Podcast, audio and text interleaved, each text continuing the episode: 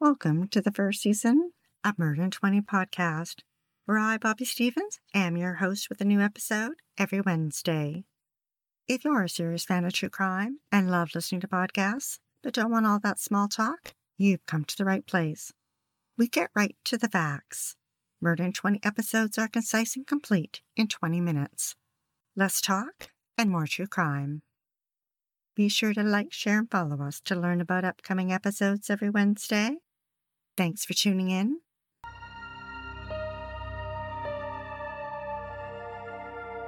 It was April 2013 in Norton Shores near Lake Michigan, and the cold winter had just left the city and spring was slowly moving in. On the afternoon of Friday, April 26, Jessa Heeringa, a petite and pretty 25 year old single mother of a three year old boy, had just stopped to pick up some groceries before starting her 4:30 p.m. shift at the Exxon gas station. A few hours later at 7:40 that evening, a girlfriend stopped by to see Jessica. They spent time talking and their visit lasted for just over an hour. During that time, both Jessica's girlfriend and a male customer noticed that when Jessica went outside to change the receipt paper at one of the pumps, a bluish silver van pulled up and Jessica appeared to have a friendly conversation with the male driver. All seemed fine. But then at precisely 10:55 p.m., Natil recorded Jessica's last sale of the day. Then she vanished. Five minutes later, at 11 p.m., an Exxon manager, along with her husband, were passing by on their motorcycles when she saw a van behind the Exxon station do a U turn, pull behind the gas station, and turn its lights off. The manager noticed the store's rear security light was off, and she suspected Jessica of stealing from Exxon, so she and her husband turned around and pulled into the mall next door where they had a view of the gas station. The manager observed someone standing at the rear of the darkened van and noticed the back hatch was open. It appeared the person was attending to something in the back of the van, then they shut the door and drove off. The van drove past the manager and husband as they sat on their motorcycles, and they caught a quick glimpse of the driver and noted he appeared to have wavy hair and was wearing an orange or red sweatshirt. They followed the van on their motorcycles and noticed it was a silver Chrysler Town and Country with its logo on the back of the hatch door. They didn't see anyone else in the van, so when the van turned north, the manager and her husband turned south. Fifteen minutes later, 11:10, a customer pulled up to the pump at Jessica's Exxon gas station, but the pump wasn't working, so the customer went into the store looking for a clerk to help him. Walking at his store, he ran into another customer who he briefly talked to before calling 911. Police arrived 15 minutes later. Officers searched the store but did not find Jessica. They entered the back room, neatly lined with boxes of cups, and noticed her purse and jacket were still there. They opened her purse and discovered $420 in cash. Officers noted that there didn't appear to be a struggle inside the store, everything was in its place. They then searched the outside of the store and near the rear door noticed what appeared to be a 2 inch by 3 inch bloodstain on the cement.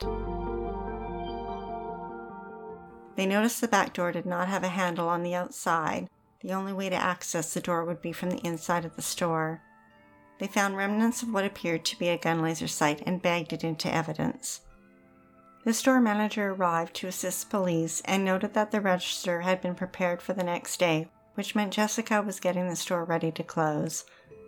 Within an hour, police brought in a canine team to search for Jessica. They searched around the gas station. It was like she had disappeared into thin air. In the weeks and months afterwards, police continued their investigation. As reported in Michigan Live, the investigation would grow to involve a large investigative task force comprised of 15 federal, state, and local law enforcement agencies and 14 separate specialized units in aviation, behavioral science, technical services, intelligence, and analysis. At its peak, the investigation had 75 investigators with over 12,000 staff hours Police had some persons of interest. 33 search warrants and 20 consensual searches were executed. The investigation included 12 ground searches and two underwater searches. But Jessica was still missing, and her case went cold. But she was not forgotten.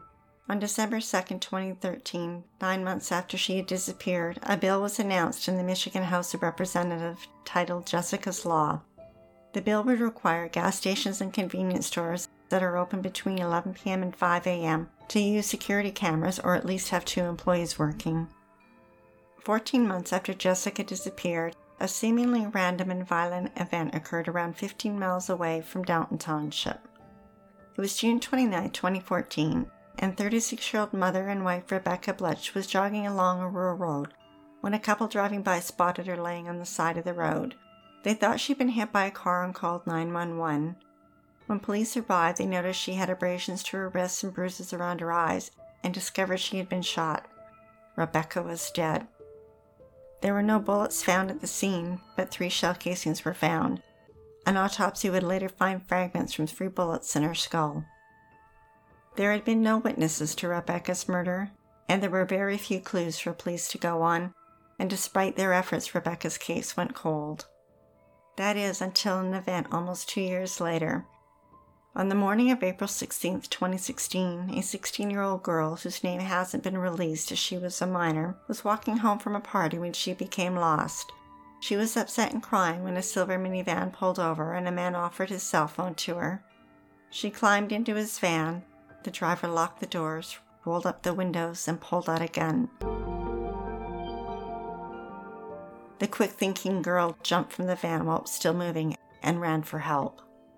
As reported in the Detroit Free Press, Dawn Schmidt was drinking coffee on her deck around 9:15 a.m. when she heard the teen screaming for help and that he's got a gun. Dawn opened her door just enough to get the 16-year-old inside, took her into a bedroom and locked the door and called 911.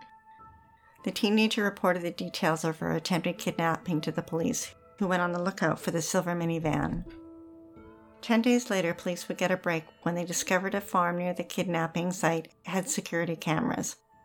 From the video, police were able to determine the make and model of the van, and it led them to Jeffrey Willis. The team then identified Jeffrey in a police photo lineup. Jeffrey Willis was 46 years old and lived with his wife. Police discovered on the day of the attempted kidnapping she was out of town overnight attending a church function. A month later, on May 17th, Jeffrey was on his way home from work when police arrested him for the attempted kidnapping of the 16 year old girl. Police then executed search warrants on his van and on his home. In the van, investigators found disturbing evidence of torture and sexual devices, including a toolbox containing handcuffs, rope chains, and sex toys. Prosecutors would later call it a rape kit. They also found leather wrist restraints and another lockbox contained a gun and ammunition, which later turned out to be matched the gun casings and bullet fragments that had killed the female jogger two years earlier. This was the police's first big break in the baffling case of Rebecca's murder. Police theorized that Jeffrey tried to abduct Rebecca, and when she resisted, he shot her in the head three times. In Jeffrey's home, investigators seized his computer, and on its hard drive, they found explicit videos of young girls the videos had been taken of unsuspecting girls with a hidden camera in the bathroom of his home. Police also found videos that had been downloaded from the internet of women who were kidnapped and killed. They also found videos of necrophilia. Police found a folder on his hard drive that was very disturbing. It was labeled VIX, which could have been short for victims. In it, there was a folder with the initials of Jessica and Rebecca, including a code for the date of their deaths. However, forensics would later determine these folders were created after their deaths. Police found DNA on a pair of gloves and handcuffs in Jeffrey's van and tested and matched it to Rebecca. They did not find any of Jessica's DNA in the van. Remember that 2 inch by 3 inch blood spot on the cement at the rear of the Exxon gas station where Jessica disappeared in 2013? A forensic scientist was able to confirm that it was from Jessica. On May 25th, the month after the attempted kidnapping of the 16 year old unnamed girl, Jeffrey Willis was charged with Rebecca Bletsch's murder, along with eight counts of creating and downloading child sexually abusive material. Prosecutors later added three more charges for videotaping underage girls, increasing the charges to a total of 11. An odd twist in the case would arrive by the name of Kevin Bluhm, Jeffrey's 47 year old cousin who worked as a sergeant at a state prison. In mid June, police interviewed Kevin and he seemed eager to talk. He confessed he'd seen Jessica's nude and dead body in the basement of Jeffrey's grandfather's vacant house. Jeffrey's grandfather had passed away and left him his house on Bailey Street. Court records state that on April 27, 2013, Kevin stopped by the house because Jeffrey said that he had a woman there and there was a party. When Kevin arrived, he saw a female face down, hands out, and that he knew at that point in time she was dead. They wrapped her body in a plastic sheet, then laid her body on another plastic sheet in the back of Jeffrey's van. They drove a short distance away to a hole that was already dug, and the shovels were waiting for them. The police investigated the spot where Kevin said Jessica had been buried, but they didn't find her body or any evidence. Police no longer believe this part of Kevin's story, and he was charged with lying to police. On September 20th, he was found guilty and sentenced to time served, only 96 days. But don't lose faith. An hour later, police charged Kevin with being an accessory after the fact in the kidnapping and murder of Jessica, and he was immediately returned to jail. Remember the gun police found in Jeffrey's van? It ended up belonging to a co worker. When investigators interviewed her, she claimed she'd kept the gun in a closet in her house and that Jeffrey had stolen the gun. She also claimed that at the time it disappeared, it had a laser sight, the same type police had found behind the gas station the night Jessica disappeared. Meanwhile, Jeffrey was in jail waiting for Rebecca's trial. Prosecutors charged him with Jessica's kidnapping and murder.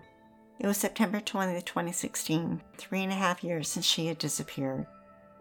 And although her body had not been found, police theorized that Jeffrey had lured Jessica outside through the back door of the gas station. Then, using the stolen gun, he hit her on the head. Her blood dripped onto the cement as the parts from the shattered gun sight flew off. Jeffrey then drove her to his grandfather's house and murdered her. Jeffrey pled not guilty. Soon after Jeffrey was charged with Rebecca's murder, his wife Charlene divorced him. She testified against him at the trial. It would come out that although they had been married for 13 years, they'd lived separate lives for the last half of their marriage.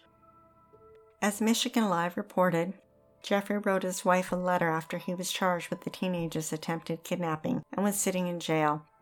It was later talked about the day Rebecca died, and his wife would testify that she felt like he was planting memories, which she said was pointless because Rebecca died on a Sunday, and Charlene's Sundays were very regimented with her church routine. On November 2, 2017, Jeffrey was found guilty of first degree murder over Rebecca's death. Rather than stay in the courtroom for his sentencing, he requested to leave and return to jail. The judge allowed him to as there was no law stating that he had to stay for sentencing or to listen to victim impact statements. As he left the courtroom, he turned to Rebecca's family and blew a kiss. Those in the courtroom were outraged. However, justice was served, and I love this part. According to Grand Rapids Legal News, the county sheriff ordered that the recorded victim impact statements be played in the police car transporting Jeffrey back to prison. They were played over and over five times Jeffrey was later sentenced to life without parole. On November 26, 2017, Jeffrey's cousin Kevin pled guilty to being an accessory after the fact and was sentenced to time served plus five years probation with the condition that he wear a GPS tracker for a year. This part of the case seems odd to me. The sentence doesn't fit the crime. He obviously knew something about Jessica's disappearance, yet police didn't have the evidence to tie him to her disappearance. Why did he talk to police? Had he stayed quiet, he likely would have gotten away with it. On the other hand, had he spoken up earlier when Jessica first disappeared, it likely would have saved Rebecca's life. Either way, it doesn't seem like he served enough time in jail. In May 2018, Jessica's trial began. It's a rare event for murder charge to be laid without a body for evidence, but as forensics and science improve, the courts are proceeding with these types of cases. Court records indicated that Jeffrey's cell phone records showed that he was at the Exxon gas station around 5 p.m. the day Jessica disappeared. And Jeffrey didn't deny it. He told investigators that he talked to her for a few minutes and left. Investigators also knew from eyewitness accounts and his credit card receipts that he'd visited the gas station at least 15 times in the nine months before Jessica disappeared. Court records would also show that police received a tip about Jeffrey and his van soon after Jessica disappeared. It was one of 1,500 tips. A week after the tip, police talked to Jeffrey. He told them he was home with his wife from 9:30 to 12:30. His cell phone records would later prove this to be a lie. During that time, phone calls were coming and going to his phone from a location determined to be his grandfather's house on Bailey Street. Phone records would also show that his phone wasn't used the day after Jessica disappeared between 12:05 a.m. and 3:47 p.m. and was likely turned off. Gerald McCarthy with the Michigan State Police testified about the videos found on Jeffrey's hard drive and that it was the largest collection of videos he had ever seen, including thousands of murder, kidnapping, sexual assault, and rape. Prosecutor D.J. Hilson told News 8 at Wood TV that investigators searched Willis's minivan in the days following Heeringa's disappearance, but Jeffrey didn't raise any red flags at the time. They searched his van and his phone. They had an opportunity to talk to him and found nothing, and he added that they had to move on because they were following up on several hundred tips during that time in the investigation. As reported by News Channel 3, at the trial, jurors were shown photographs of Jeffrey's vacant grandfather's house on Bailey Street. The one and a half story exterior looked welcoming with its wood cladding, white trim windows, and scallop trim front door. But inside, they saw photos of a padlocked door leading to the basement. And inside the locked basement on the floor in the corner were nearly a dozen empty bottles of bleach and cleaner. Investigators also found a handwritten note thrown in with the garbage in the garage.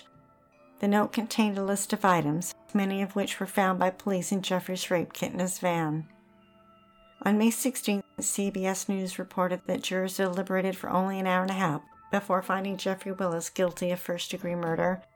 In Michigan, that carried a mandatory sentence of life in prison without the possibility of parole. A few days later, on May 23rd, Michigan's Governor Rick Snyder signed Bill number HB 5407 to enact the Rebecca Bletsch law that required convicted criminals to listen to the impact statements from the victims' friends and families. A year and a half later, in October 2019, there would be another twist. A Michigan State Police dive team conducted a search, but it didn't turn up Jessica's body. Police didn't release details as to what led them to search the water or why. As of this recording, Jessica has still not been found, but police are hopeful that one day she will be. Sadly, as of late 2019, Jessica's Law has still not been passed. Small businesses are concerned about the costs associated with security cameras or additional staff. I imagine Jessica's family and friends would argue that her life was certainly worth more.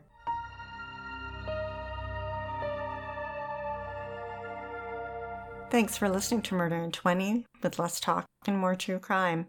Be sure to tune in next Wednesday for the episode of Murder Sherry Miller. Her husband Bruce Miller married her for love. Sherry married him for his money. Then she cold heartedly manipulated her boyfriend into killing him, but he couldn't live with his guilt, and his voice would reach out to Sherry from the grave. If you're dying to hear more, past episodes of Murder in 20 are available for free at murder20.com and on all major podcast platforms. We love what we do and are dying to continue. If you enjoy listening to Murder in 20 every week, we'd be eternally grateful for your support by visiting Murder in 20 at Patreon, PayPal, or murder20.com. We'd like to acknowledge Purple Planet for use of their music, sound effects from Vaseline Studios and Quick Sounds, and our many editorial sources who are listed on our website. Be sure to like, share, and follow us to learn about upcoming episodes every Wednesday. Stay safe, sleep with the lights on, and don't play with strangers.